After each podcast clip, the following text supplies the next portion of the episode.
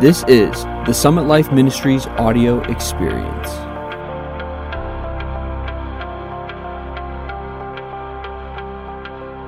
Hello, everybody. Welcome to the Age Changer Show. And it is our desire through the Age Changer Show uh, and in Summit Life Ministry to elevate the vision of the church so that we see our identity through the framework of God's eternal purpose. And also, we desire then to equip God's people to live with an eternal uh, perspective. And then finally, we want to encourage and empower believers to live supernatural lifestyles in faith filled obedience. And that is truly uh, the mission here at Summit Life Ministries and why we want to bring these programs to you. Uh, whether you're listening to them in a podcast or whether you're watching them on our social media platforms. We want to elevate, we want to equip and empower the body of Christ. We, we are on a new series and we launched it in the last last episode. And what we're wanting to do is we're wanting to share some principles of how to interact with truth so that truth actually leads to transformation. And so many times what I see in the body of Christ is, is people uh, interact with the scriptures and we interact with truth in a real rational and informational way. But God wants it to not just be something that uh, we know about God or about truth, and so we superficially understand it mentally but God wants truth to come into our life in a way in which we interact with it, and that leads to transformation. So, where we were last uh, episode is we read out of Colossians chapter 3, verse 10, and Paul said, The Holy Spirit has, through renewal truth, has empowered us to put on a new identity because Christ has caused us to become a new creation. There, if, if you are born again, if you are saved, we use the term saved, but if you have come into a saving knowledge of Jesus Christ, there is something about you that exists that never existed before. But what God has begun, He continues to watch over that creative work which was brought about by his creative word, and he continues to watch over it and to sustain it and propel it. So it's not something that just got started, but it is nurtured and matured and nourished so that we grow up into being like Jesus Christ.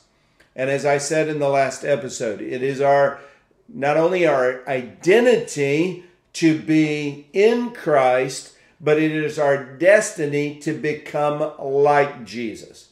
All that He is, and to experience all of His life, sharing in that life, but then inheriting what He possesses. And so I said last week, and this is where we'll finish the review because we want to get into new content today, is I said that renewal truth really can be defined by three statements. And I encourage you to, to listen at this, and I try to give you language so that you can lay a hold of some of these truth concepts. So, my identity in Christ, my new self, uh, who I perceive myself to now being after being born again, after becoming a Christian, is defined by, by three statements. What I've been given in Christ, and I shared with you, all that Jesus has inher- inherited, all that he is, now is been given to me by grace in a free gift. So all of his nature, all of his character, uh, all of his power and kingdom and glory, I've been made a co heir. But then it's also what I'm being made right now because he doesn't want me just to be an, an, a potential positional inheritor of the kingdom. No, he says, I want you to begin to take possession of it. I want you to begin to experience it. I want you to grow into what I have for you. So it's what I've been given, what He's been making me to become. And so right now, today, we have the opportunity to respond to God's love and truth. And as He speaks to us, His truth in love, I need to respond to it, interact with it, receive it, engage it, and then allow the Holy Spirit to make it alive and real in me. Jesus said this in his temptation uh, in the wilderness. And Satan said, Here, turn these stones into bread, if you're familiar with the, the temptation of Christ. And Jesus said, No, don't, don't have to do that. Even though I'm hungry, even though there is a felt need, that's not relevant to me, as relevant, Satan, as you think that it could be. No, because I'm living, I'm sustaining my heart. I'm living by the preceding words, the ongoing relationship, uh, the ongoing fellowship that I'm having with my Father. And, and, and basically, my heart is full. I'm not going to chase uh, after something external to satisfy me, to fulfill me.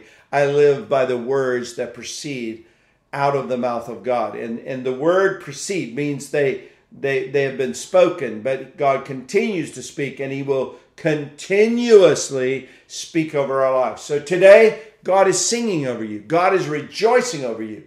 God is making declaration over you. Are you listening and are you hearing what God is saying about you in the now? We know what He has said about us. We know that He is speaking and He will continue to speak. So that truth is renewing us. I, I did not make this up. It is making me. The truth of God is not the invention of man, it is the revelation of Himself to mankind. And the power and the potential of that truth is to make me something that I could not make of myself. And so, the third phrase that I want us to get in regards to our new identity, our new self, is it's what I've been given, what I'm being made in Him in the moment as I fellowship and have intimacy with God. But then it's also a glimpse into the future where God is taking me in Christ. And so God is going to take me exactly the same way to the same place that Jesus is. That's why Jesus said to his disciples before his departure, He goes, I don't want you to be upset. I don't want you to stress out about my leaving. He goes, I'm going to go prepare a place for you that where I am, you will be also. And so we have been raised with Christ, we have been seated together with Christ, and God is taking us somewhere in Christ so that we can fully inherit the kingdom of God as the sons and daughters of God. Sometimes it's hard for me to wrap my mind around that and and and literally, Paul quoting Isaiah said that. He says, Eye has not seen, nor ear has heard, neither is it entered into the heart of man. It's hard for the heart to conceive of the things that God has prepared for them that love him. But God has revealed them unto us by his Spirit. And so it takes God to know God. It takes God to allow us to comprehend what God is wanting to reveal and what God knows in regards to what He's given to us, what He's making us to be in Him, and where He's taking us in Him. Now, I want us to go back to this Ephesians chapter 5 passage that we left off in the last episode. It said that Jesus, as the bridegroom, cherishes and nourishes his bride, the church, in a very specific way. He demonstrates his love for her and communicates his love for her by washing her with the water of the Word of God. That's renewal truth. So, the way Jesus is nurturing, cherishing, allowing me to experience how much he values, how much he loves, how much he appreciates us in our new relationship with him. He, he, he rejoices over mankind being redeemed and restored and reconciled back in relationship with him. And he's wanting to treat us in this love relationship in divine romance as his cherished wife. And so he nourishes us to grow up and to become a, a full life partner with him, co reigning with him, co sharing in his life with him as his marriage partner. He does this with renewal truth by washing us with the water of his word. And this is the result.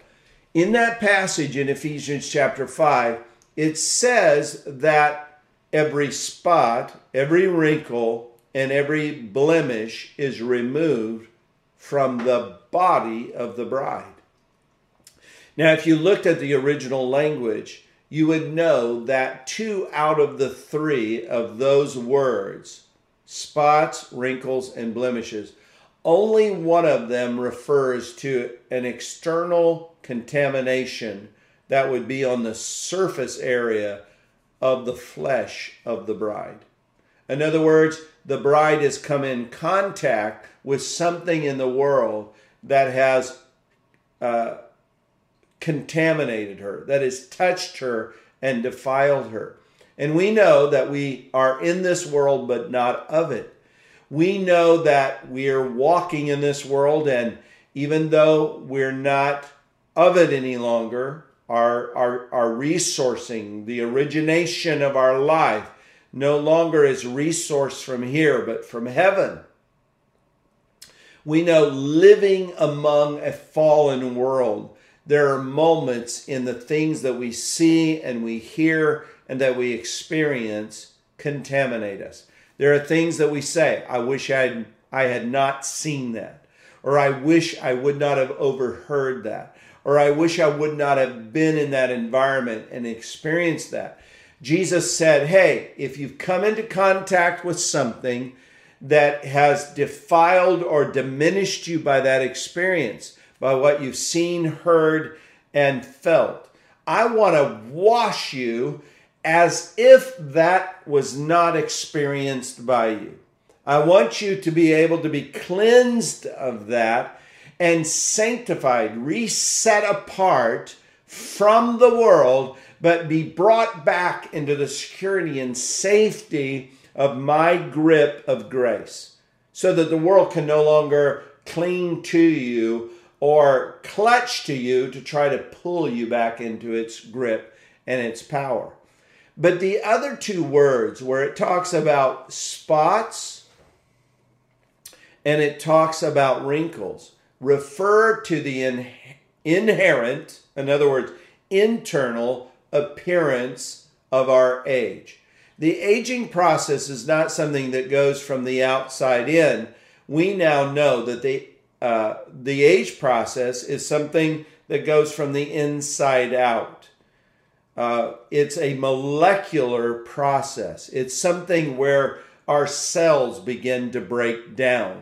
It's something molecular, and then it shows up on our face or it shows up in our body that that we go, oh my, I'm going through an aging process, or this stress-filled experience uh, affected me emotionally, or affect, affected me mentally, and that triggered something in my body that caused my hair to prematurely gray, or caused me to develop wrinkles, or caused my my skin to have a, a rapid age processing. And so we've seen that happen with people that go through uh, a, a, disease process or they go through a stressful time, and we and we make the statement about them. We go, "My, that has really aged them." Well, it wasn't something that was from the outside in; it was from the inside out. And so, what the Word tells us in Ephesians chapter five is that Jesus takes truth and reveals it on the inside of us and then it begins to renew begins to renew us so that the church does not age and become spiritually fossilized, rigid, inflexible, and unfertile. But no, we are renewed, so the church is getting spiritually younger. And I use the phrase, we become forever young.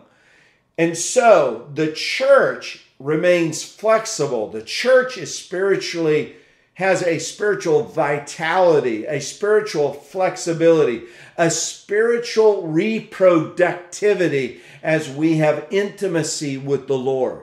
That is the true nature of the life of the bride if she is in intimacy with the Lord, because the Lord will speak to her renewal truth that will wash her and renew her youthful spiritual vigor. Now, we know that we get disconnected from intimacy with Jesus when all of a sudden we, we begin to religiously age, when we become unchanging and, and we become uh, unflexible and we become religiously legalistic and rigid. That's when we have developed artificial life forms called religion instead of relationship with Jesus that leads us to dying a of religious old age. And I've seen many wonderful Christians disconnect from a daily walk with Jesus and they begin to adopt legalism and religion instead of daily ongoing relationship with Jesus. And it all, the fruit and effect of it is a spiritual aging process. Religion will age you. You no longer dream dreams. You no longer dream with God. You no longer have visions. You no longer want to be obedient to God. You no longer want to be active in your faith. You settle into little religious, um, ritualized religious routines that, that really are, are just kind of like religious touchstones that have the appearance of godliness but they're devoid of the ability to really radically change and transform you into the image of Jesus. So you you remain the same. So you grow up and you're religious instead of growing up into Christ Jesus and fully reflecting his glory and his beauty. When you're with Jesus, you begin to look more like Jesus. You begin to talk more like Jesus. You begin to act more like Jesus because his glory is being revealed in you, through you, and then it will come out of you. Now, we're going to end uh, today with that episode. I hope you've been challenged. I hope you've enjoyed these truths and understanding how Jesus wants his life to be experienced by you so that you can be changed from glory to glory and be taken from faith to faith. Go out and change the world because you are an age changer. Bless you. Thank you for joining us today.